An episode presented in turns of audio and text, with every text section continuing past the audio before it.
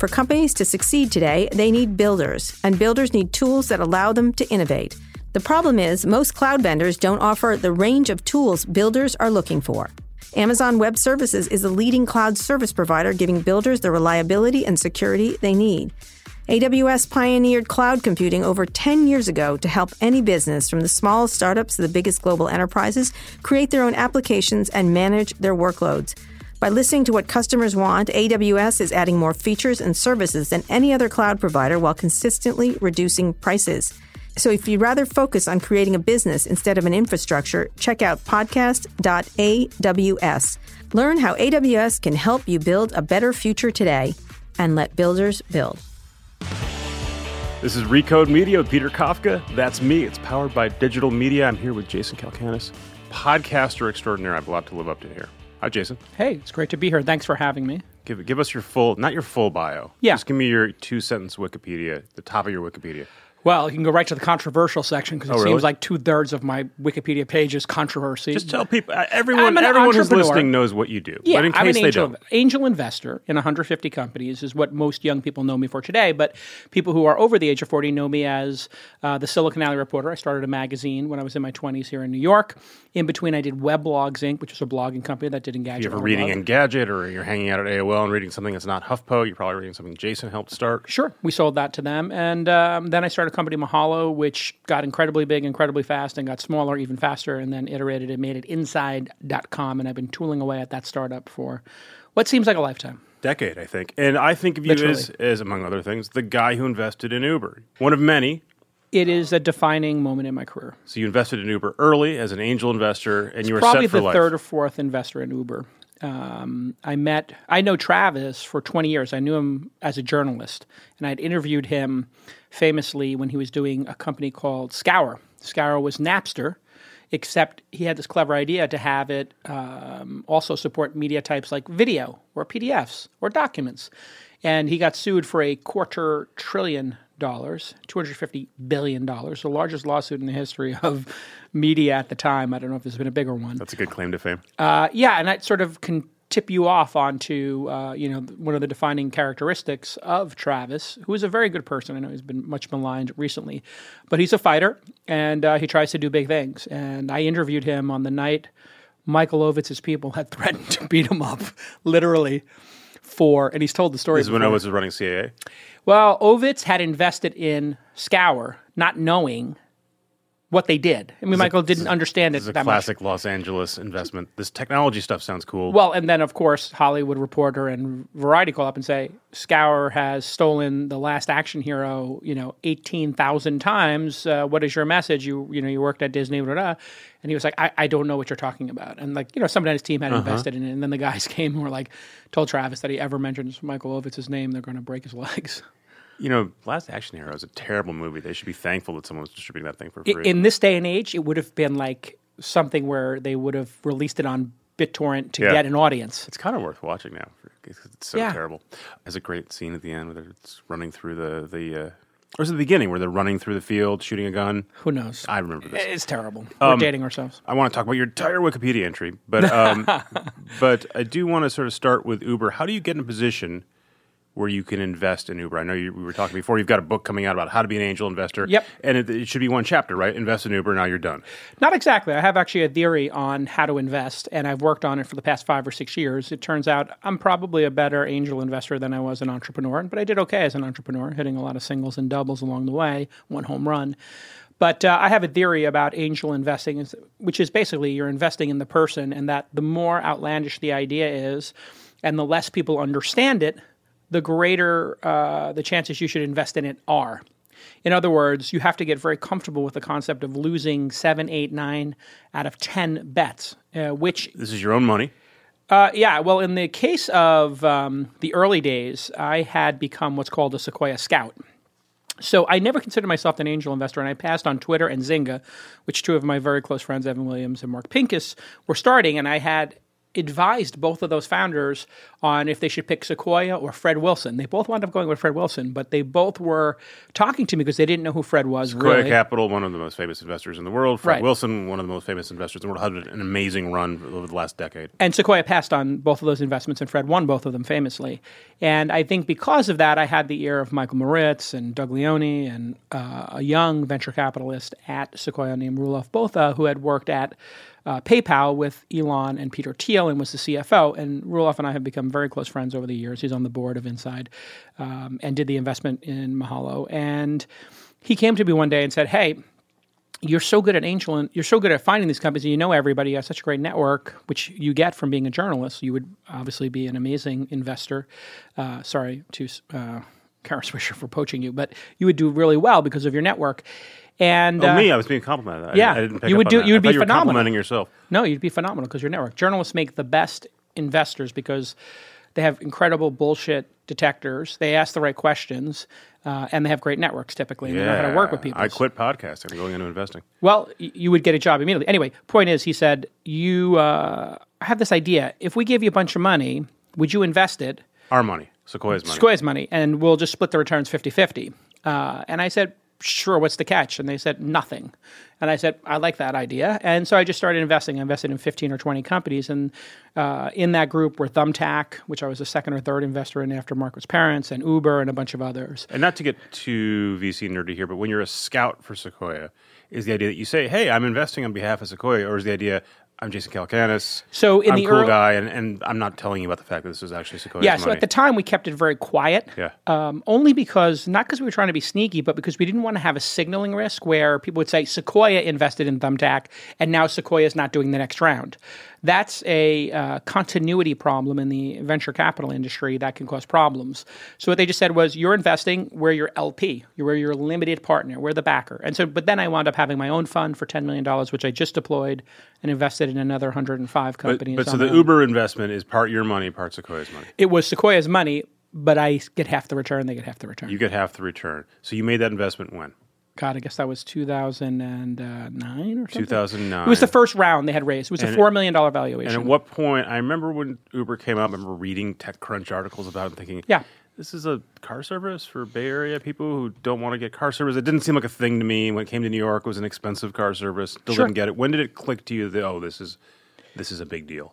Well, it clicked to me that it would be very disruptive for Carey Car Service and those other uh, car service companies because it would take a third of the cost out, and the drivers would make as much or more money and get more rides. And so it was immediately t- immediate to me that I thought this could be a billion dollar business.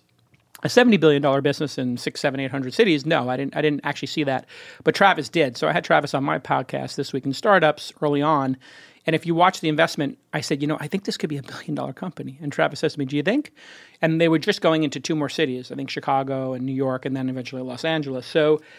You know, but Travis during that podcast says, "Yeah, we're going to deliver stuff. We're going to do food. We're going to do all this stuff. We're going to have everything, uh, and it's going to be a logistics network." So he had the vision from the beginning. Right. I remember that part of the pitch. Oh, you don't get it. They're not just a car service, a logistics network. You, you keep hearing that. And by the way, they keep playing with it, but it's a car service still to this day. Well, it's a car service. Like they play around with food, they Uber play around with Pool's more- Uber Pool is more of a bus when you think about Yeah. it. You're getting on and off three or four people. Uh, and then if you look at the food in San Francisco, Uber Eats is running the table. And I think in some other cities it is. Uh, and I think that's going to be a meaningful business. so mechanically, if you have half the returns from this investment, so It's a lot of money. millions of dollars, tens Mm-hmm. yeah, it of be, millions of it would be tens of millions. to you, Uber hasn't gone public. Nope. I think they've been really restricted in selling secondary shares. Sure. I think there's a very limited number of people who have access to that opportunity. How does anyone cash in some of that Uber stock, which is private but is worth an enormous amount of money? It's, Well, there's there a lot a- of people who've invested early in yeah, Uber. I think that they're they've publicly talked about uh, programs to allow employees to sell, and you know the early investors in the company I think have a different set of rights than the later investors in the company. So a lot of this idea that you couldn't sell your shares was for later investors in the company, and they tightened that up. Mark Pincus was one of the first to tighten up the secondary sale process, is what we call it in the industry, and also Elon Musk tightened it up for SpaceX. So now SpaceX has a very routine. I think it's every six months or every quarter they allow the trading of secondary shares of SpaceX between employees and outside investors, but it's very controlled. So, are you? Have you been able to pocket any of your Uber? I cannot money? comment on my holdings in the Uber Corporation. I would assume there's a big gray market for this stuff, right? Where folks who maybe don't have, have- the right to sell this stuff are probably yeah. lending it. Maybe it's off the table. There's all kinds of crazy stuff that occurs. I would never do anything like that. Good no, because you're you're above board and you did not just wink and I'm me. friends with Travis, and it's an honor to be and a privilege to be able to invest in these companies. So I always feel like if you're on the team, you're on the team, and you play by the rules. Now there are a lot of people who haven't played by the rules for sure in these companies and have sold things or done these kind of funky instruments, but you know those things could cause problems down the road for people. You'd made, and well, again, we'll talk about your history, but you've made money a couple different times, significant money a couple different times. Is this your biggest win? Yeah, I think ultimately will want to be my biggest win for sure. But I'm not quitting angel investing yet, and uh, you know a number of the other companies I've been involved with, Uber, uh, in addition to Uber, Dine, Wealthfront, Thumbtack, and, and a whole bunch of hundred million dollar companies that you probably haven't heard of yet, are doing really well. And now I invest probably on average.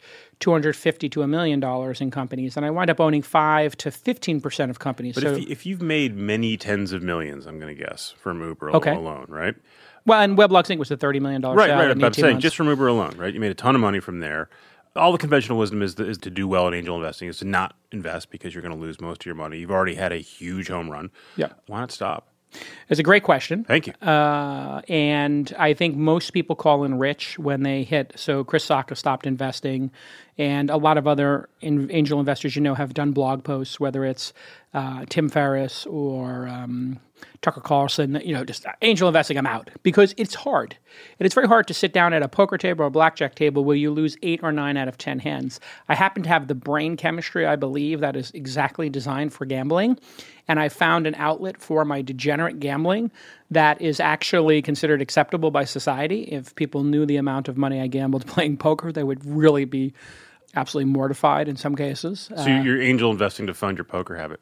well, no, I'm up in poker. thankfully, I've had a pretty good couple, pretty good run. But um, you know, I I have thought about, hey, do I want to do something else with my life? I happen to get a particular rush out of being the guy who believes in you and other people don't.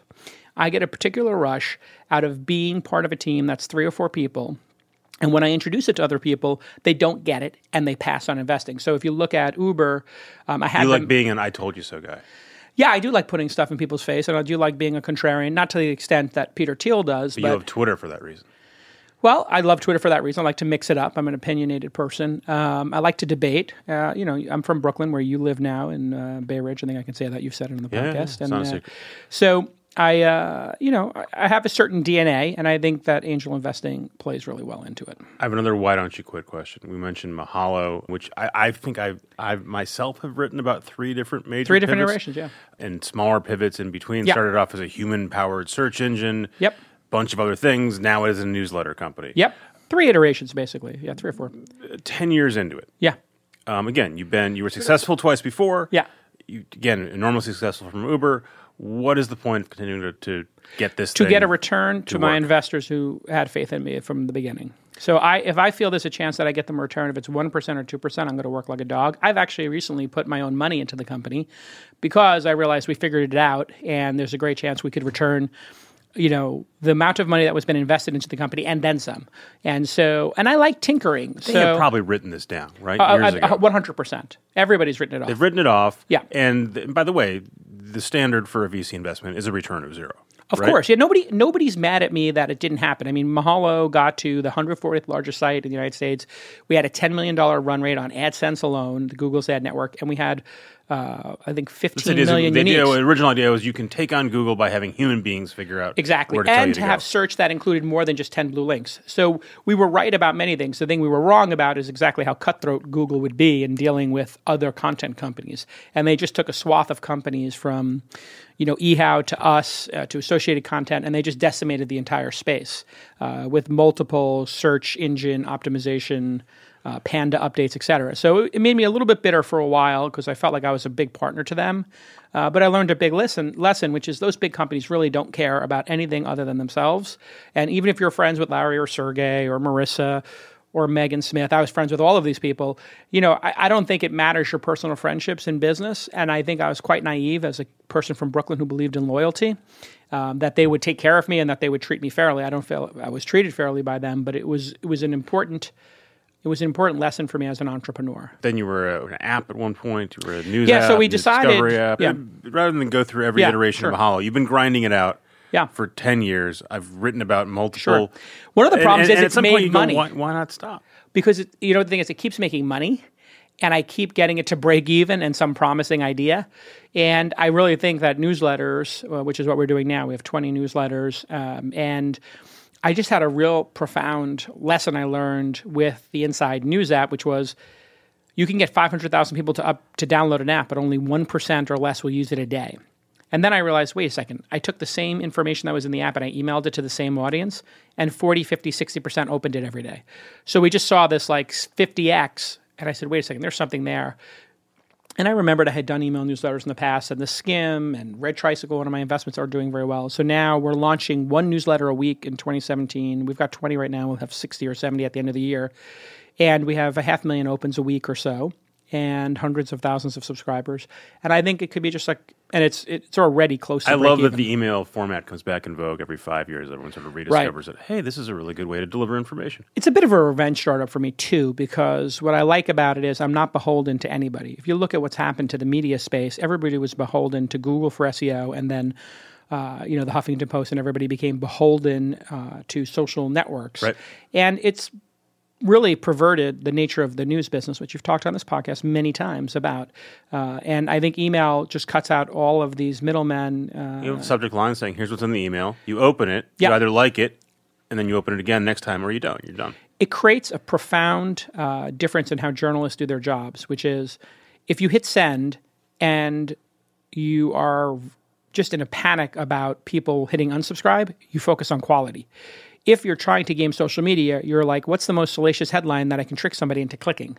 So if you look at what Gawker did and the sort of downward spiral of media that Nick Denton led, um, and then Huffington Post sort of joined, this spiraling to the bottom of playing fast and loose with process journalism, printing whatever comes into the tip line, and not doing actual fact checking or being fair in any Jason, way. people had salacious journalism since there was since there was For sure, press. but they Before didn't drag everybody else down with them. And if you think that, you know, now you have journalists who, a whole generation of journalists who think it's okay to just print whatever comes into the tip line, you're part of a very old school organization. I still find it fascinating that you're putting your own money into this thing because you could walk away, you could restore uh, Never old say cars. You could, yeah, but just think about how glorious it will be when I sell this and I put it in everybody's face.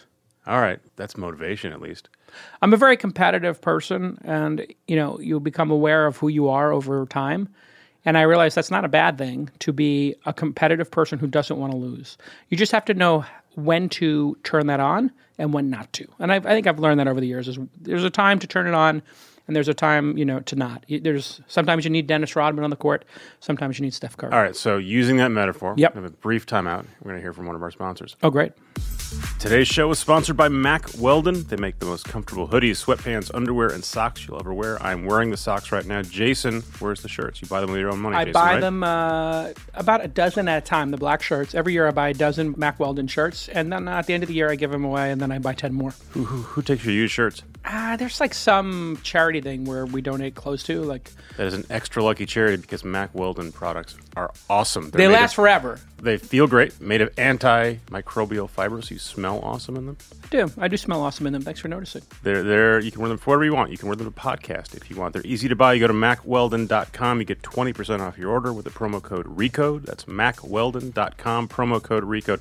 Jason, could you imagine not liking these Mack Weldon products? No, I love the shirts. Actually, what I did do also was I took a couple of the old ones out of rotation. I, I keep them at the gym.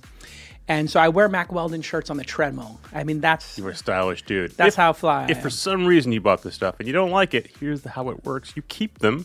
Mack Weldon sends you your money back. That's like a money back guarantee, they would call that. Except it's like a whole nother level because you keep the product. Yeah, I don't really understand how the economics of it work, but that's not my problem. All I know is it works. They're Yeah. easy to buy. You go to Okay. mackweldon.com, you get 20% off with the promo code RECODE. That's mackweldon.com, promo code RECODE. Jason says to go buy them now. Yeah. Hey, Recode Media fans, I am Ezra Klein here with a listening recommendation for you. My podcast, The Ezra Klein Show, is a weekly conversation with technologists, writers, and policymakers shaping our culture. We go deep and we go weird with people like Tim Ferriss, Ta-Nehisi Coates, JD Vance, Tyler Cowen, Stuart Butterfield. You can find The Ezra Klein Show on iTunes, Stitcher, wherever you get your podcasts. Back here with Jason Calacanis. You've been on pause. You've been in timeout mode. Now we're back on. Yeah. So we have you up to date on what you're doing today. Newsletters. Angel investing. I have Angel a little investing, incubator finishing my Uber. book, Angel. Uh, you got a book coming out. There's a July. TV show. There was There's a TV t- show. It's still in the works. Still in the works. Uh, Harvey Weinstein and I are created a show around my incubator, and uh, one of the big networks has participated in the pilot of that. But what does it may that not. mean? They they, they, they paid for it. So something has been shot. It's a Jason Calacanis Something has talk been show. shot, and uh, the pilot has been shot. But and it I came can't out. see it. You can't. No, I mean this is how the TV business works. So one of the large networks paid to do all this, and the way it works is they have like windows of Yes. you know to execute on, and when you're on one of these large networks, something's got to come off TV for you to go on, and it's sort of like waiting for a runway or you know uh, to be able to taxi to a gate, and that didn't happen in a certain amount of time. So now the rights revert back to us or Harvey, and he can put it in another place, and so it might wind up in another place. But you may have seen me doing more CNBC and You like talking. You, you I do. podcast. on doing TV. great, yeah. It's got to kill you that Gary Vee is going to be on TV. no, Apple doesn't. I'm happy for him. 'Cause Happy You, you and Gary Vee are the same. I got business. offered to be on that show. Yeah? Yeah. You got you got offered to be on the Apple TV show. I did. before Gary Vee. I'm not sure of the timing of it, but You were going to be a judge. I was right under contract, and you know, with this other show with Harvey Weinstein, and I kind of feel like I need to be the only guy or the guy on the show, Yeah. and that's not because of ego only. Um, it's mainly because I think what I do is unique, and I didn't want to do a shiny floor Shark Tank ripoff. Uh-huh. I kind of feel like they did that. It's great. Um, but I think a lot of people are trying to be a little bit derivative. I wanted to do something That's truly the, na- unique. The nature of TV, and that's one of the Well, reasons it's, no, it's hard I to make a TV talk show, right? Everyone says, "Well, we'll just do Charlie Rose, but faster or younger or some or cheaper." I want it to be authentically who I'd rather do something that's authentic and unique. And so the approach that I had with Harvey was the people who shot it was very interesting. I don't know if you've ever seen the like um, 24/7 series, the Pacquiao Yeah, yeah, yeah. getting ready on HBO. They do this incredibly gloss, cinematic cinematic 24 frame per second so it looks like a movie. That's how we shot it and we shot it with those people. So and is it a talk show? But no, it's me and my incubator with, you know, to, without giving Ah. too much. Here are the seven companies in my incubator and we're working on building these companies So it's not Jason talking. I mean, it's Jason talking, but it's not. no, I have other show. opportunities around that that you know may happen in the future. But I have my podcast that does close to a million dollars a year and has four full time people. So when people come from radio networks or TV networks and they want me to do a talk show, it's typically they want to pervert what I do in the podcast. And I don't, I just said it before, you know, obviously I'm post needing the money. So I want to do something authentic. I like working with my team. I reach 150,000 people every episode of This Week in Startups, and it's funded, it's profitable, and it does well. And I control it, and I control my destiny. So I'd rather keep playing the long game. I've been doing my podcast for seven years, and we're 700 episodes in. I do it twice a week. I'm getting better and better. I try to get a little better every episode, get better guests, have better conversations, be a better uh, host. Why would I go to like some network that has less and then they want to pervert it and make it stupid and corny? If I want to go three hours with Chris Sacca or two hours with Travis from Uber, I want to be able to do that. And I don't want to, you know, um, have somebody just sort of put me in a box. Now, that being said, I have enjoyed doing what I'm doing on Yeah, CNBC. if you go on CNBC, you're in a box. You're in a 90 second box. I'm in it. Well, you know, it's not 90 seconds. That was like kind of the rub there. They were like, "Hey, come on for 90 seconds," and I was like, "N- "You know, NF." Not enough. Yeah, you could sweat. I just said no. I mean, come on. I'm going to come across town. I'm going to wake up that early. I, I when I do, people don't realize this, but when I do CNBC, I do a meeting with three of my brain trust people from 6 a.m. to 7 a.m. to talk about the topics and to refine my position and to really do research. And oh, then you're I not on. just showing up and bullshitting. Uh, no, no. I mean, the reason why you- I think you're doing it wrong then. no, I think actually the reason why they've invited me back and give me 15 minutes, sometimes 20 minutes, is because I actually am prepared. And so, in talking to some people who've done really well in radio, they said, you know, it's interesting that you're doing that. I was talking to somebody who had worked with Howard Stern a lot um, and who had been in the industry for decades. And he said, that's exactly how Howard works. And other people, they put hours and hours into 10 minutes or 20 minutes of show. And so, I think I don't know if I want to be a news anchor on a CNBC. I don't think that's my role. I'm more of a commentator. But you know, if I wound up having a talk show on a CNBC or a network like that, talking about what I'm a specialist in, which is angel investing in private companies. That'd be a lot of fun for me. So I'm, I'm open to all possibilities right now. You, you are awesome at talking. You're awesome at selling. I remember thinking if, I had a list of like really great sellers. Like if I needed someone to save my kid's life and they could, if they could close a sale, no seller, seller, Seller, okay. seller. You tell a great can story, sell. right? And it was Sure. you. I can't remember the other ones. Bill Wynn was one of them. Sure. Remember? Um, we ended up at a music company that color. Did you happen to end up in media? Because it seems like you could have been selling condos. Yeah. You could have been selling real estate. You could have been selling whatever. Well, Did you want to be a media, or did you fall into it? Well, you know, it's interesting. I wrote this book about angel investing, and uh, it's specifically not a biography because I was like 46 years old. It's a little ridiculous to write a biography, and I'm not that successful, so I don't think it's worthy of killing a bunch of trees. But maybe in 10 years, I'll write one. And, you know, I grew, I, it made me really reflect. The book writing process is fascinating because you really, you spend 20, 30 days for five or six hours writing two or 3,000 words at a clip. And then I was working with one of my best friends um, who came and just read the work in real time as I did and gave me candid feedback. And I started reflecting on like who I am and how I got here, like exactly to your question. And I realized when I was young, I was very powerless. You know, growing up with an alcoholic father who had a bar taken away from him by the feds because he didn't pay his taxes. And I was basically, at the age of 17, my dad lost everything, was on the brink of going to jail for tax evasion. And I think it just became my superpower that I had to fight and I had to be somebody. I had to I had to get across that bridge to Manhattan. And I had to be important in Manhattan So was up, how I so felt. you grew up in Bay Ridge, Brooklyn. Correct. You've seen the movie Saturday Night Fever. That's it. That's, where I grew up. That's the whole plot of that movie. Is these guys are in New York City, but they're so far removed from Manhattan. And it was they're true. in another world. John Travolta goes to Manhattan. It's like going to an alien place and meets a meets a cool girl there. Um, but it's it's totally removed. Brooklyn was not outside. cool. I mean, it, when and we, it's deep Brooklyn. It's way It's way deep in Brooklyn. Yeah, it's like the last stop on the R train, literally, uh, or as we call it, the rarely. Uh, the, the the N train's the the never. The Um, same. But you know, I used to ride that train into Manhattan, and I was fixing laser printers and setting up computer networks. And I said I would look at Paper Magazine or New York Magazine, and I'd say, how are these people famous? What does it mean to be famous? I would read Spy Magazine, and, I was trying to figure out how people got money and how they got fame. And I decided I needed to start a magazine because I was watching Kurt do Spy Magazine. Kurt Andersen. Kurt Andersen. And I was watching David do Paper Magazine. And I was watching Graydon do Vanity Fair. And I was watching Jan Wenner do Rolling Stone. This is back when magazines were still Magazines were it in the late 80s. Yeah. And so A I started. couple decades, seventies through the late eighties. That like that was sort of the coolest. that was could do. And you would be an impresario. The person who ran a magazine was the most powerful person. And so i wound up meeting graydon david uh, kurt and uh, How do, you, Jan. how, do you, how do you meet them if you're schlepper dude from Bay Ridge? It's a good question. I went to a party and David Hershkovits was at it uh, from Paper Magazine, and I walked up to him and I said, "I'm Jason How do, you, Calacanis." how do you even get in? The, you are literally a bridge and tunnel guy. How do you get into it was a Barty's party? party. I knew a girl who I was dating, Trixie, and she got me into the party. And I walked up to him and I said, "I'm a huge fan of your Was magazine." that your intent? I want to crash this party and start climbing the ladder. Absolutely. Yeah. Absolutely. I, w- I was beyond a ladder cl- climber. I was the, I was the guy who, who would literally go through the kitchen and, and sneak into the party to meet people. For that for that reason, you you wanted Specifically, to, you wanted to, wanted to be to start climbing. to start climbing for sure. I, I you know, there's like a, I had a, a a competition and a fight in me, like the guy from uh, There Will Be Blood. That was probably like inhuman and not healthy. But anyway, I met David and I said, David, you know, the internet's going to be big. I'm and you know I know all about it, whatever. And he says, Yeah, no, I'm I'm putting pipeline on my computer. I'm going to have the internet. I said, Oh, that's great. Can I put it on your computer for you and show you how it works? And he said, Sure. Come by Paper Magazine tomorrow.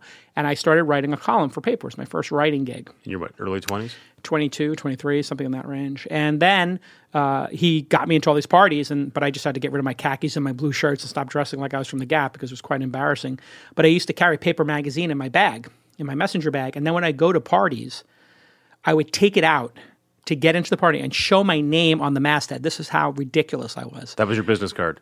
I, they wouldn't give me business cards. It's just Right. columnist. So literally, I would walk to the door. I'd say, "Hey, you know, I work for Paper Magazine. Can I come in?" And they would look at me and they'd be like, "Absolutely not." And then I'd take it out. I'd show them my name on the masthead, and they'd be like, "Oh yeah, the internet. That's cool." And they would let me in. It worked like two out of three times, and which was This is enough for me. mid nineties. It was early 90s, yeah, like 94, 95 ish. And uh, then I started Silicon Alley Reporter, which was a, a 16 page photocopy magazine. And the idea was this is this is a, a newsletter slash community newspaper for people who do internet in New York, which Correct. was like hundreds of people. It was well, we did. uh, Interestingly, back to this idea of like trying to get power as a young person who felt to no power and who really wanted to be something in their life. I saw that people made lists, and I was like, lists are important. So I'm going to make a list, Silicon Alley 100, and I made the list, but we only had 60 people.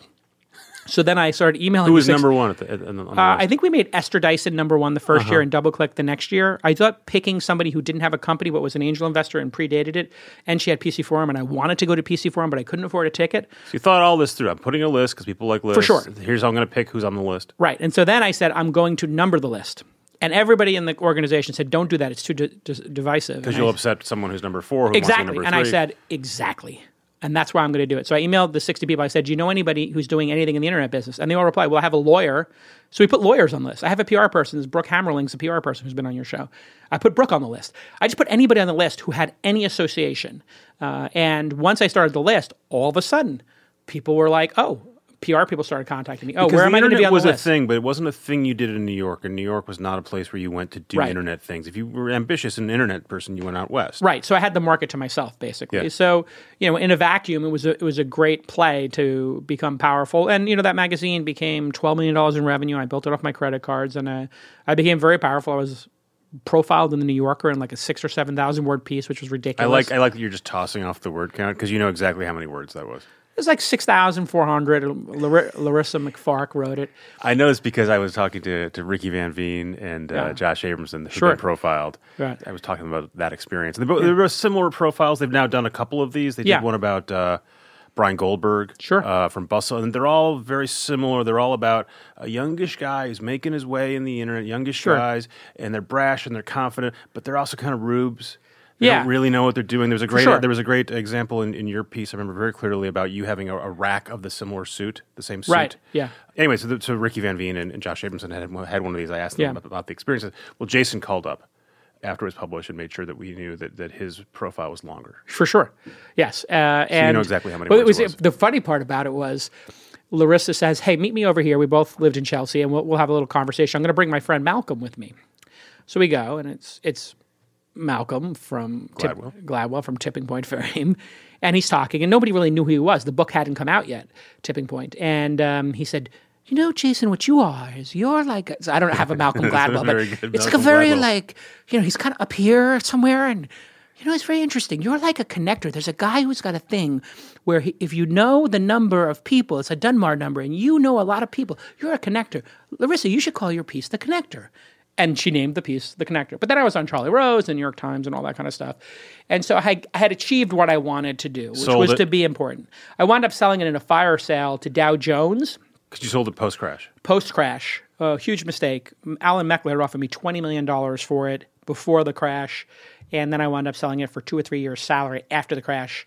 And so I had two or three years' salary, which, and then 9 11 happened. I was particularly depressed and impacted by that. In fact, I wound up having PTSD and going to therapy for PTSD a number of years ago, but a number of years after 9 11 when I realized I had it because every time I would hear an ambulance, or I would see pictures of the World Trade Center coming down, I'd start crying. Like I would get very physically upset about it. And my brother's a fireman; he lost a lot of friends, and I've since made peace with it.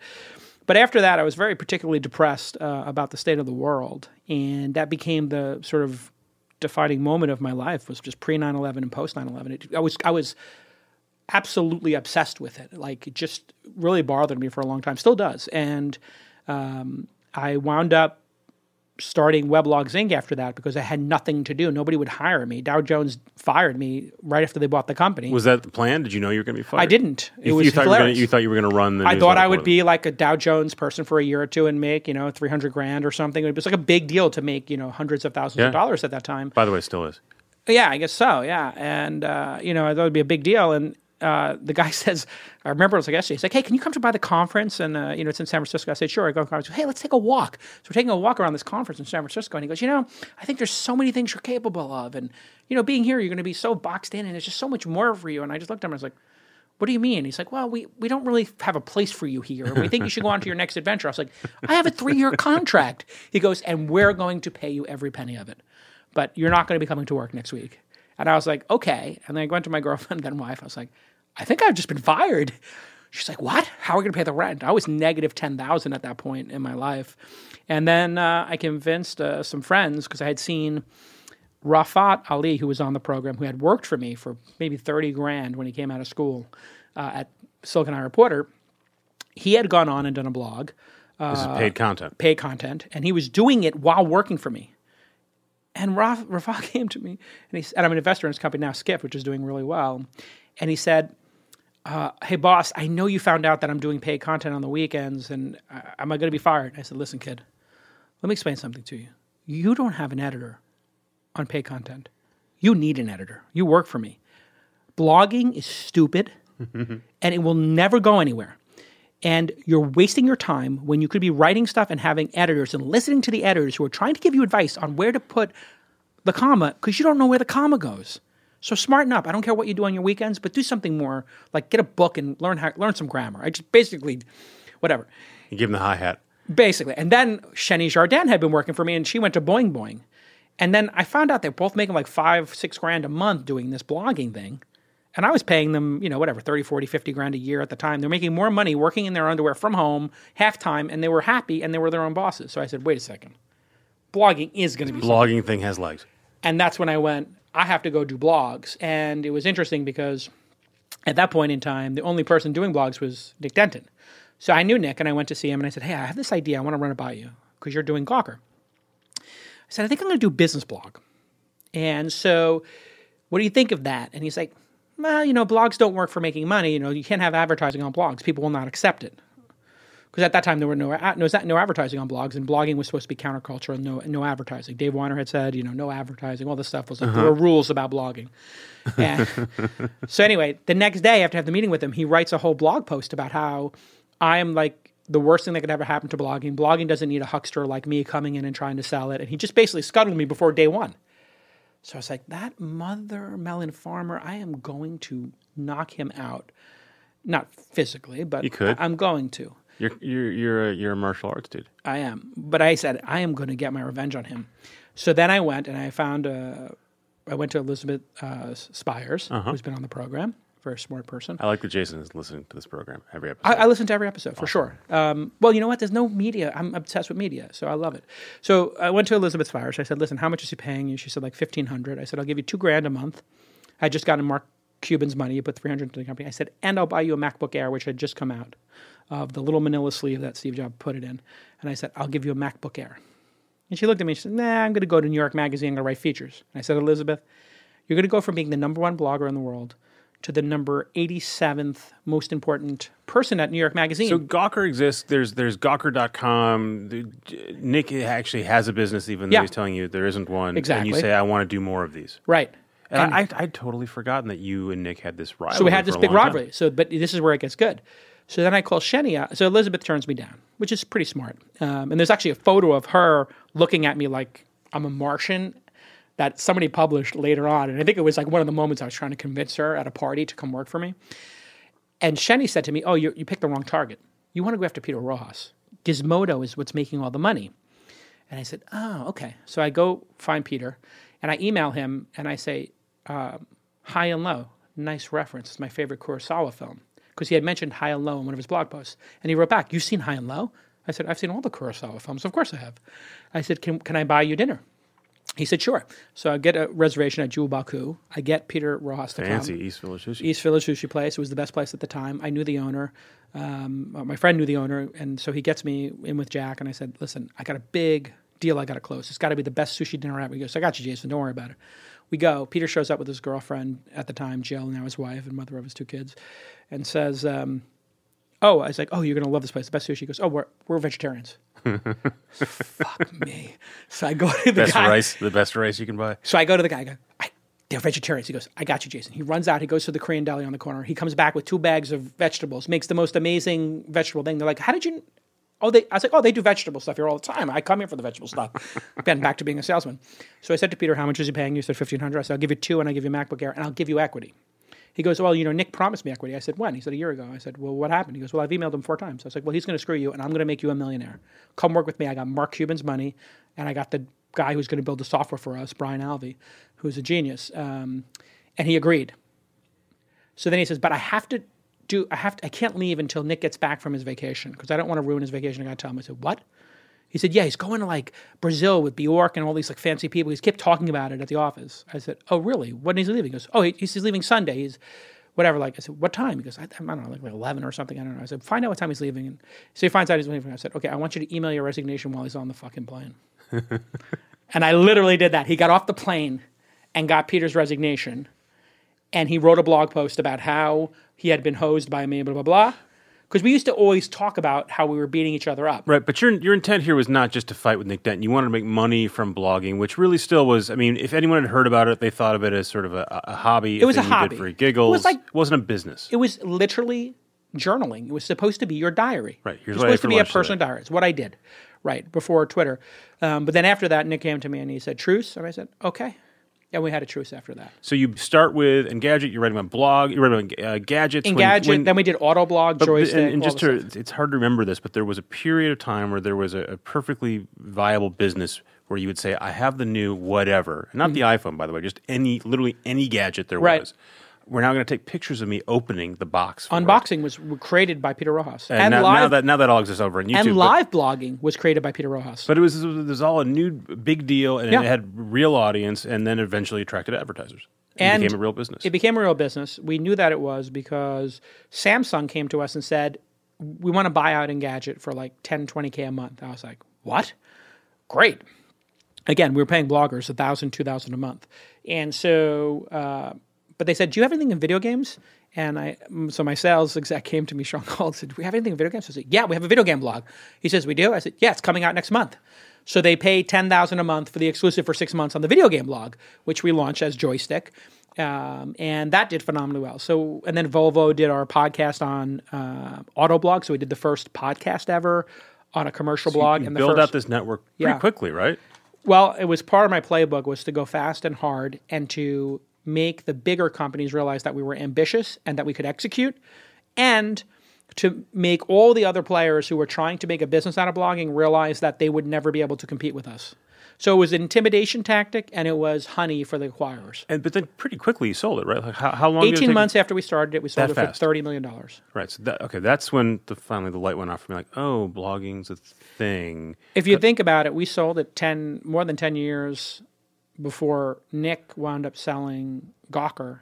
I'm guessing Nick and I made similar amounts of money. Probably, yeah. Because he had to give $50 million back to the investors. They had to give 30 or 40 million to Hulk, and they had to give tens of millions to lawyers. So- Yeah, and then he's paying some of the employees apparently too. yeah, thank, thankfully. But you know, Nick and I we got together when I was in New York. I have a certain kinship for him. I, I don't think he's a bad person. I think he went through a dark period in his life where that blog did things it should not have done, and he enabled young people to you know go for traffic so relentlessly that they really didn't think about if they were being fair to people or if they were playing by the rules. I think it's more interesting to talk about you than Nick. Okay. Denton. We've, we've had a lot of Nick, Nick Denton talk Anyway, here, and also, sure. by the way, like you were not running a Paragon of, of virtue over at, at uh, Where? Weblogs.inc.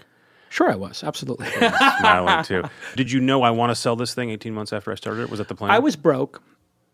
I was negative ten thousand, You had, you had, I you had had Dow Jones money to pay your rent. but I had run through it. Uh, so I was out of that money, and I had the scar tissue of not selling to Alan Meckler for twenty million, and I had in my head that my dad had lost everything, and I had lost everything with Silicon Alley Reporter, and I said to myself, I got to bank a win here. I got to be financially independent, and I had really wanted to be a millionaire by the time I was thirty, and I wasn't.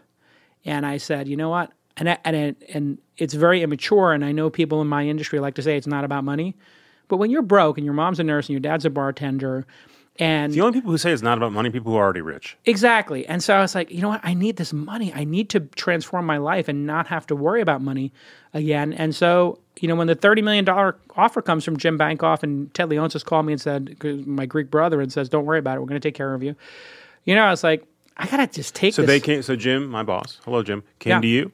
Yeah. So what happened was Jim. Ba- somebody said uh, a guy named um, John Borthwick, who now runs BetaWorks, was work- Also on this show, everyone is on Yes. this show. So John Borthwick was working at Time.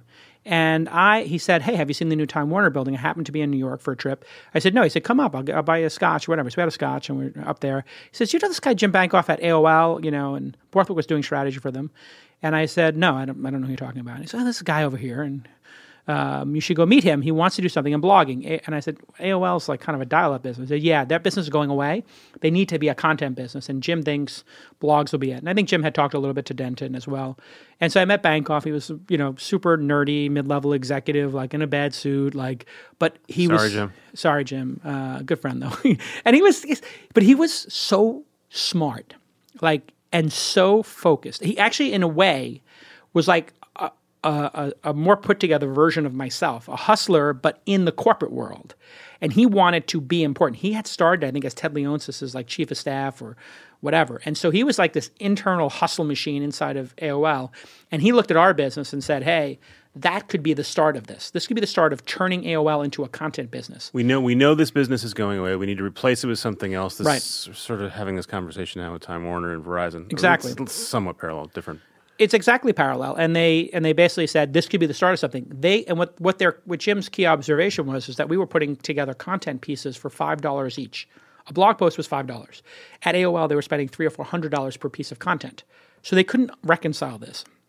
And so once they realized our process was better and we only had five full-time employees but we had four or five hundred freelancers they wanted the playbook. So they took the playbook and they executed on it. And Brian Alvey, my partner, who had built the software, Blogsmith, then powered TMZ and some other projects that Jim had set up with our software. Show us how to make cheap content. Show us how to make efficient Scale content. content. Scale is the way we would say it. So if you come out with a story about the BlackBerry that's just out, instead of writing one long thousand word Walt Mossberg piece, let's break it into 10 200 word pieces one about the headphone one about this and then you get the seo lift and you have specific stories and you have a cadence coming out all day long as opposed to walt publishing twice a week right we're publishing 20 times a day he's publishing two times a week and so jim understood the playbook so much so that he took the same playbook and created vox based on it he in fact stole our teams i mean stole is a, i guess a strong word All those people left independently of their own, and they just happened Absolutely to reassemble not. over at Vox Absolutely Media. not. I've it was a huge conspiracy. But anyway, um, uh, be that as it may, uh, There's, it's a fr- very serious the rules about team. poaching at Vox Media. The Engadget team became the Verge team. The Joystiq team became the Polygon team. All these folks uh, he, he he pulled out of there, um, and it was fine. You know, like this is they it's just all all walked out the building one day, one At the after same time. and they just randomly ended up at the same another building down exactly. But you know, Jim um, did very well by me. He treated me very well internally, um, and I lasted a year there. Uh, and it was uh, it was a good run for me because I realized I needed to be an entrepreneur. I couldn't be inside. So there. wait, you s- people don't talk about this enough. So you finally do get your score. yeah, right? 30 million bucks. Most Yep. of it's yours. After taxes, you still are a millionaire. Did I well. remember I was at Forbes.com and I just sort of figured out that blogs were a thing. I remember emailing you. Yeah. The sale had happened. Is it true? And you said, come, come see me. I think you were hanging out at the Copa Cabana. Oh, really? There was some sort of internet gathering. Cool. And then everyone was coming to pay tribute to you. Yeah. So Jeff Jarvis and Esther Dyson. They all Well, I was the first ring. person to actually, you know, and uh, you know, it's I, I had achieved what I wanted to, which was I set out to have some power and to have some fun. So how do you how do you how do you mark that right? So how do you again like this is how do you celebrate and then wh- how do you decide I want to do more of this or no I'm done I hit I hit my mark. Yeah. So I, I had to again take a deep look at myself and look at my childhood and look at where I was and who I was as a person. And I've always been very self-aware and introspective, despite how it may look from the outside, and a little self-deprecating. Uh, and I said, you know, I am good at certain things like starting stuff, and I'm good at seeing opportunities. I wonder if I should do this again. And I had a long talk with my wife about it, and I said, I think I got a couple more of these in me. I'm only 33 or 4 or So whatever. statistically, right, you've already hit the lottery, Exactly. So I said, I think I can and do you're not going to do it again. So I have this idea for doing human powered search, basically combining Wiki with Google. And I said, I'm going to email three people and I'm just going to see what their responses are. And she said, Who are you going to email? I said, Well, I'm going to email Mark because he's my friend and we made money together, Cuban. And I said, And I think the top two VCs are John Doerr and Michael Moritz. And I don't know in which order because I really had never met them. I said, I'm going to email those two guys and I'm going to email them my idea. So I email Moritz and I say, I have an idea. I sold Weblogs Inc. for 18 months for $30 million. I have my next idea. You know, we were both at the same conference, but we didn't meet. Uh, I was wondering if I could get your advice on it. He called me on two different phone numbers in my in my SIG file and emailed me within one hour. Michael So Moritz. that's that's very flattering, right? But the idea that, that that you should go do this again instead of saying, "Look, Yeah. I wanted to be a millionaire. I clawed my way across the bridge or under the tunnel or Yeah, yeah. both. I succeeded. Yeah. Uh, I failed once. Now I succeeded. that should scratch the itch, right? If you're a normal person, or if you're the kind of person I'm who, who does normal- that to begin with, you want to keep going. you know, again, back to that fire inside of me. I, I kind of felt like I needed to be number one. You know, So I- it's neuroses, not fire. I, yeah, I mean, on a bad day, it could be neuroses if you're not self aware of it, and it could make you grind your teeth, which I certainly have done in my life. Or if you realize that you have this in you and you realize where it comes from, which I do, like watching your dad's restaurant get taken away by the feds with shotguns and your dad losing everything as an entrepreneur, it puts something into you. And it, what it put into me was a fire that I can turn on at any time and I can at any time be at the top of my game and compete with anybody, is what I believe. It may not be true, but I believe it in my heart. And so I just say to myself, well, if I'm not, I'm a top 10 angel investor right now, why not be number one? And I'll just go for it. And why not try to write the best business book of all time? See, I figure everything you say is sort of half bullshit, but on the other hand, you are doing it right. Like you're still Yeah. trying to make Mahalo slash Inside work. Yeah. when you shouldn't be. Yeah. So no, it's the- it's authentic. I mean, I, the, the by the way, the reason, the reason I believe Yeah. that you're half bullshitting is because you told me this once. Yeah. He said, You should do what I used to do with Michael Arrington. I can't remember who else it was. Yeah. We would have a fake fight on the internet once Yeah. a week, and we would stake out some some didn't, claim. Didn't matter what we It was how we would game Techmeme at the time. And we did the, and, we- but you you didn't do this with a wink, right? You were "J- Well, such, we- and such is terrible. It must we be stopped." started it as we would Mike and I, who were very good friends. This is at a Mike time- Arrington, the Mike founder of- Arrington. of we were very good friends at a time um, before he had his problems, and he would write something, and I would write something. We were very similar in our bombastic approach and opinionated approach. And then what would happen is because we both had such followings in the blog world, whatever we were fighting This is about. 2005 ish, and Yeah, 2005 the to blog world is small, and if you shout loud enough, people in that world will pay attention. Yeah, and if you have an opinion about something, so if he hates Apple and I love Apple, or he hates something Yahoo did and I love it, or whatever it is, all of a sudden uh, it goes to the top of Techmeme, and then you know, in the top of Technorati, which was a search engine and blog. So we become the top story. Then everybody piles on. Jeff Jarvis has something to say. Dave Winer has something to say. Right, it's pro wrestling, except even the commentating is like becoming part of the, the event, and, Right. and the people in the audience are becoming part of the event. Right. So what we realized was, oh, we can do this anytime we want. So we would be having a steak or smoking a cigar, or walking around Atherton and in his crummy rental and house, um, which had like six or seven, you know, journalists in it while he was asleep, and he would be up all night blogging, and he was a maniac. It was it was, it was charming in a way, um, and. Uh, we would just come up with something we would want to fight about, and we'd take a position, and we would just, you know, we'd go for it. Um, we were masters at getting and capturing the dialogue, right? But now, you know, I, I kind of feel like I just authentically do what I do. So when you see me on CNBC or you see me writing a blog post, I really focus now in this sort of last third of my career on the authenticity of what I'm doing. I was, And- I was I was making it up before, but now I'm telling the truth, no, it's not a Glenn Beck thing. It- it- or a Donald Trump thing. we would be we were precocious back in the day is the way I would say. it. We were just precocious. You know, and we and we like to fight and it was a competition of ideas. Now I don't feel like I'm in competition with anybody's ideas. I think you know having a couple of successes in life sort of makes you confident in who you are. I'm confident in who I am. I know I'm good at what I do. Speaking of Arrington, you, so you, you said you guys were pals. You had a falling out. Yeah. You had a conference business together, Yep. but now you're still doing a conference, right? I still do my launch conference. he um we had he had come to me and said, I can't figure out how to make TechCrunch profitable. I said, do a conference. He said, I don't know how to do a conference. I said, well, I did that my whole career. I'll show you. He said, do it with me. Do it with me. I said, no, no, I, I got to do Mahalo. He said, do it with me, please. I don't know how to do this. I'm not good on stage. You're good on stage. I said, okay, I'll do it with you. We do it. We start an LLC. We do three years. We make a couple million dollars each in profits.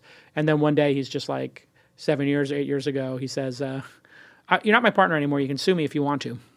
And like an idiot, I sued him, which, you know, suing Mike Arrington is like trying to like jump on the back of like a honey badger. Like, you know, he's a bit of a, a fighter. Um, but then he started to have all these personal problems with a lot of women saying bad things about him. And then I knew it was over when one day and uh, Brooke Hammerling told a story on your podcast. He didn't say who it was, but it was Mike Arrington, who said something really horrible about her. He called- let you and Brooke and Mike take this one outside. well, essentially, he said he called Brooke a word that you should never call a woman. And your boss, Kara Swisher, came to me and said, "What the f?" And You could swear on the show. and I said, "Wow, there's no way Mike ever called Brooke that word." And then Well, we Then were- somebody we held up we, were, the- we weren't headed that way. I was asking why you're still why Right. you're in the conference business. Well, anyway, you had a the- breakup with Mike Arrington. Yeah, well, no, I, I had done the con- in 1995 here when I was doing Silicon Alley Reporter. I did a product called Ready Set Pitch at pseudo.com with Josh Harris. Ted Leonsis was a keynote speaker, and I had 10 found 10 people pitch ideas. They didn't have the product, just pitch ideas. And that was my idea for a pitch competition. I still do Launch Festival, which is a 10,000 person event. It takes place in April. And the idea is you're telling a lot of would be entrepreneurs or entrepreneurs, I'm going to get you access to people who can help you, into Yeah. investors or press or whoever. All those And then do you charge them? So originally, we charged people for tickets. Originally, we let people on the stage for free, which was a big distinct difference because at the time, Demo was charging twenty thousand dollars to be on stage. We said it's going to be free to be on stage. Since that, since I don't have to make money from the conferences anymore, we allow ten thousand founders to come for free if they fill out a little form. Then we give 140 founders a free table. We give them a free presentation on stage, and we give them a free speed dating session with 10 investors. All that's for free. And then this year we added uh, equity crowdfunding, which is now civilians, people who are not accredited investors, 96% of the United States, can now invest in. I think maybe 15 of the companies there will be investable through a platform called SeedInvest. So where does your revenue come from? We have sponsors. Sponsors. So, it's just like sponsor driven. It's it's all- 100% sponsor driven and Jason Calacanis driven. So if we lose 100 or 200,000 dollars a year, I write it off. I don't need to buy a ticket for launch. I can go for free. you can as a journalist you go No, for free as as a a journalist. As a- founder as you a go for Joe free. Schmo. as a founder you go for free we give the first 10,000 tickets for free to founders if you're at a big company we ask you to pay and the tickets are 300 to 1500 Yeah, I'm a little baffled by the, the model where they charge the startups to attend. and web summit techcrunch they all charge 5 10 15000 dollars to the startups and the startups are so desperate for attention that they fall for it and it's yeah, really it's sad surprising that it's still a model in 2017. There's always new entrepreneurs who are desperate to get above the noise and then somebody sells them and they say this is how the pitch goes from like a web summit or something. You've been selected to present at the web summit in the vr virtual reality summit. And the founder's like oh my god that's incredible. Like yes let's set up a phone call to discuss it. They discuss it they tell them how amazing it's going to be and then they send them a bill. They literally do it that way then when they send them the bill, the founder's like, "Oh my god, I can't afford this." I'm like, "Okay, well, we're going to give you a 50% discount on the 15,000. It's only 7,500." These founders come to me after I've invested and they said, "Oh my god, we got selected." I said, "Selected to pay 15,000?" They're like, "No, selected to pay 7,500." And I'm like, you, "You haven't been selected. You've been duped." It's the same as when you go to Hollywood and you meet with an agent who then says, "Yeah, you just need to get photos and acting lesson," and they get a kickback from the photo and acting lesson person down the hall who charges you. And that's such a big scam in that industry that SAG and all of those organizations put out warnings, and it's a, it's against the rules for agents to charge their customers. In our industry, the only person who's really ever fought against it is me. So let's say I'm, I'm a clever person with a startup idea. Yep, I want to get to you. yep, You got a full mailbox. for sure. How do I get to you? Uh, The, there's really a very simple path. One, you're going to want to go to founders who I've invested in. That's your number one path. If you go to them, you get feed, you ask them for feedback. So you, if you can get in touch with Marco from Thumbtack or anybody in my portfolio, Henry from Cafe X, the robotic coffee company, Go to the CEOs of the startups you've Uh, the invested. in. The founders, the CEOs, and Do I say, say, "Hey, here's what I want to do? You could say, I know Jason's an investor. I have an idea for this. I wanted to show it to you and get your idea and feedback on it. And then maybe if you could invest. And they must get dozens of those a month. They get some. Just no. like I listen. I, I sometimes I feel like I'm Travis and Elon Musk's like social secretary because anybody who wants to invite them an event comes to me first because I know I'm friends with them, which obviously I don't forward them on. But sometimes somebody comes up with something that I do need to tell Elon or, or Travis about because it is relevant. Um, and so yeah, that can work. The second thing is to go to somebody I've co-invested in. The third thing is to send me a link to a product. The fourth thing, because I always click on the links, and if it's a beautiful product, I'm intrigued. The fourth thing is to send me a chart that shows some sort of traction or some ability that you know your metrics. So, my thesis on angel investing, which I get into the book, uh, Angel, coming out July 18th, plug, um, is people who are craftspersons and who have craftsmanship in their work, they will always have it, whether they're in the early stage or the late stage. So when I first saw Uber or Thumbtack uh, or Wealthfront, you know, you could see there was some amount of polish and consideration in the product. There always is in those early stages. And so when I see, you know, a particularly well designed product. Or somebody understands their metrics. I know that that person cares in some What, deep what if way. I what if I know how to make an awesome product, but I am not a sales guy? These Yeah. people have to exist, right? of course they do, yes, and they and they typically pair themselves with somebody who's a salesperson. Find find someone who can sell for you. or they uh, they learn it over time. I mean, Zuckerberg was not a salesperson, but the I mean, and in fact, you know, he he was the opposite, and you know, he got Sean Parker to you know sell him to Silicon Valley famously, uh, and he also learned over time. But at the end of the day, metrics speak. If it's growing, it's growing, and that's what I've learned about Silicon Valley is like if. And people talk a lot about diversity, and they talk a lot about oh, the industry is biased in many ways uh, the number one bias in the tech industry is towards performance. So if you want to trump all the biases that are out there, if you've got a chart that looks like a hockey stick, nobody cares who you are. They don't care where a- you come from. You had from. a really provocative and thoughtful post uh, during the Ellen Pao trial. yeah. where you were explaining why the VC industry was biased against her, but it wasn't misogynistic. They, they- were biased basically for a legitimate reason. Can you, can you tease that out for us? Sure. I mean, I, I don't remember exactly my position in the piece, to be honest. I read a lot. But um, in So general, you were talking about the structure of a VC firm and why structure it's of set up not to accept new faces. Correct. What people don't understand about the structure is these are 10 year vehicles, and they're set up more like a poker game or uh, a golf club or a book club, male or female, where a bunch of friends get together and they're set up as a partnership, an LLC. And, and the dynamic is people typically get a couple of friends together who think the same and who want to spend a lot of time together to go on a 10 year journey it's not like a company that has you know 10 new job postings every month and they're got a process you add one person every 10 years so if you look at someone like benchmark um, which i think is still all male they haven't added partners in a very long time uh, sequoia's added some female partners And so when someone says it's a boys' club, you say, yes, it is. It's this boys' club this is the operative club. word. And so my advice was, and listen, I, I don't think that that's necessarily right, but what I would say is, if they are clubs in that fashion, the best way for the club to get cracked is for women to start their own venture funds. And a number of women who heard me say that have actually started them. And there is a movement now for women to get together and go to other women as LPs and to start these funds themselves. And I think that's a quicker way to cracking this just on a pragmatic basis because of the life cycle of funds. This doesn't mean I agree with people starting only male or only female So, so that's about the VC world. And then what Yeah. do you think about diversity as an issue sort of in the startup world? You still see the majority of people who are getting funded are Yeah. white guys who look like Mark Zuckerberg, sort of Well, famously. Do uh, is that important to you as an investor to stop that, or you doesn't matter to you? As a cis white male, I can white splain and male splain this uh, exactly for everybody who's confused. No, I mean I'm being facetious here. My opinion obviously does not count because I am. a It does count because you're writing a check. Well, it That's does why it actually. and so what I'll tell you is um, eh, what I've done in my life, and, I'm, and and I don't do it very publicly. I'm quiet about it. Is I there is absolutely a pipeline problem.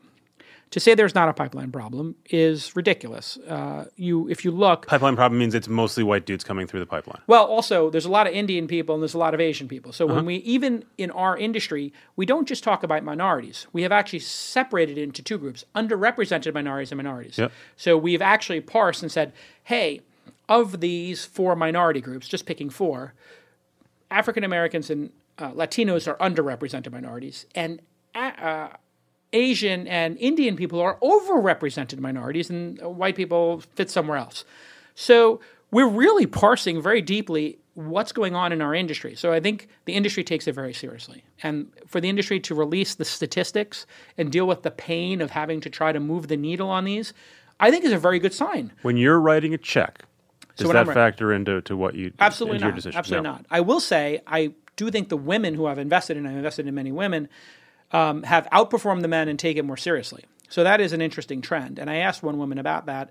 I said, you know, you you you're really like working really hard here, and like you're you're really like doing a very diligent job. I appreciate it, and you're keeping me informed.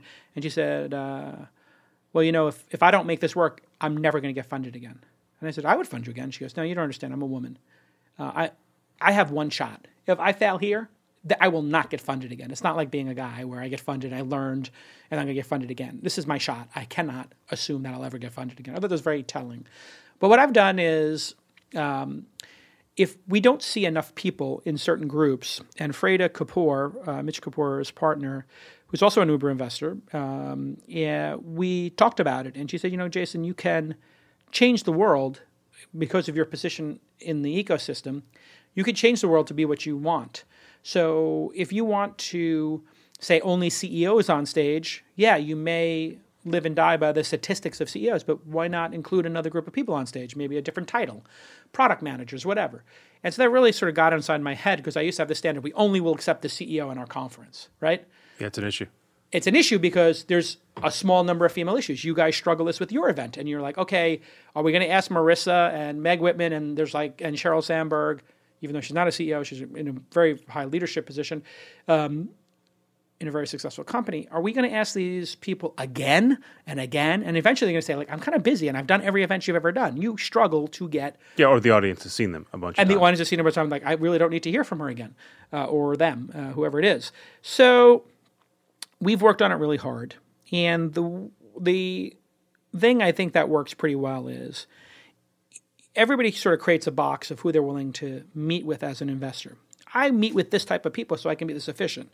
What I said to myself is, hey, it's my time. I can do what I want with it. So if a person doesn't fit into the box of where my sweet spot is, what I call the Goldilocks zone, not too hot, not too cold. When I invest, I like to have some level, I like to have the product in the market and have a modest amount of traction, but not Uber Airbnb like traction. In other words, not Yep. too hot, not too cold.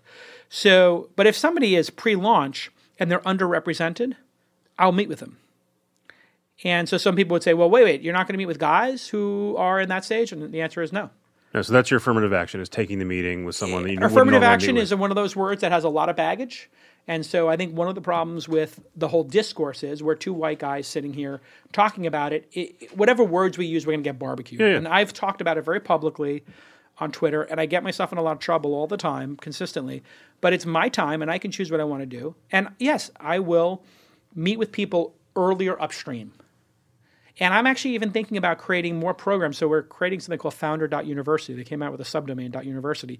And we're in that program actually going after people who have the potential to launch companies uh, who might be in the underrepresented minority groups in our industry, the tech industry, and women, to try to fix the pipeline issue and say, hey, if this is the moment where people are dropping off, which is when they're learning about stuff, but right before they launch, maybe we can build programs in that area, which is exactly what Freada and Mitch do. They have a program out in Berkeley, which I went to visit last summer, where they take people who've been accepted to college and they actually make sure that their math skills and their computer science skills are really good. So when they do go to college, they don't fail, that they actually succeed. Because one of the problems is you'll have these kids who are underrepresented get into college, but then they wind up not doing well in math or there's some pieces that they have missing. So they kind of tighten the ship and they just tighten the ship a little bit. So when they come into college, they're ready and they don't fail in year one. And that's what I think has to happen. We have to just look. And I want to see the world change. I got three daughters. You know, when I see, you know, I, I want my daughters to come up and be bosses. You know, I want them to be a girl boss. I want them to lean in. I want them to rule the world. So I want to see the world change, and I know I can impact that change. And I want them to start companies, invest, or do whatever that gives them fulfillment. I don't want them to be limited. And I certainly don't want them to make eighty-five cents on the dollar. Speaking of time, Yeah. money, numbers, There it is. we're, we're past the one hour mark. That's Of the course. magic mark. We've We'll be back for Hirschhorn. hour two. We've passed we've passed left sit, so we're going to end. One real quick question: number, if you're still listening, here's your bonus for you. Oh, here we go. What is the single biggest mistake someone makes when they pitch you? What's the thing you want them to stop? Um, top of your head. Come on. I- First yeah, thought, it would, it would, it would be pitching when you have a, when you're not ready. So you have to understand what is the zone in which the person will invest. So if you're going to Sequoia, they're doing Series A. If you're going to me, I'm doing seed investment. You have to know your audience. So do the research and understand when I do invest. I'm not going to invest in an idea of an unknown person. So asking me to have coffee to discuss your ideas is massive turnoff and makes no sense. I have a thing. Here's the thing. Come Yeah. talk to me about the thing that I'm making already. Show me the thing you've made because I make my decision on craftsmanship. So even if you make an MVP or something very small with your sweat equity, with your own 5,000 hours, 500 hours, $5,000, $10,000, make something in the world to separate you and help me understand that you're going to take this seriously and do a good job.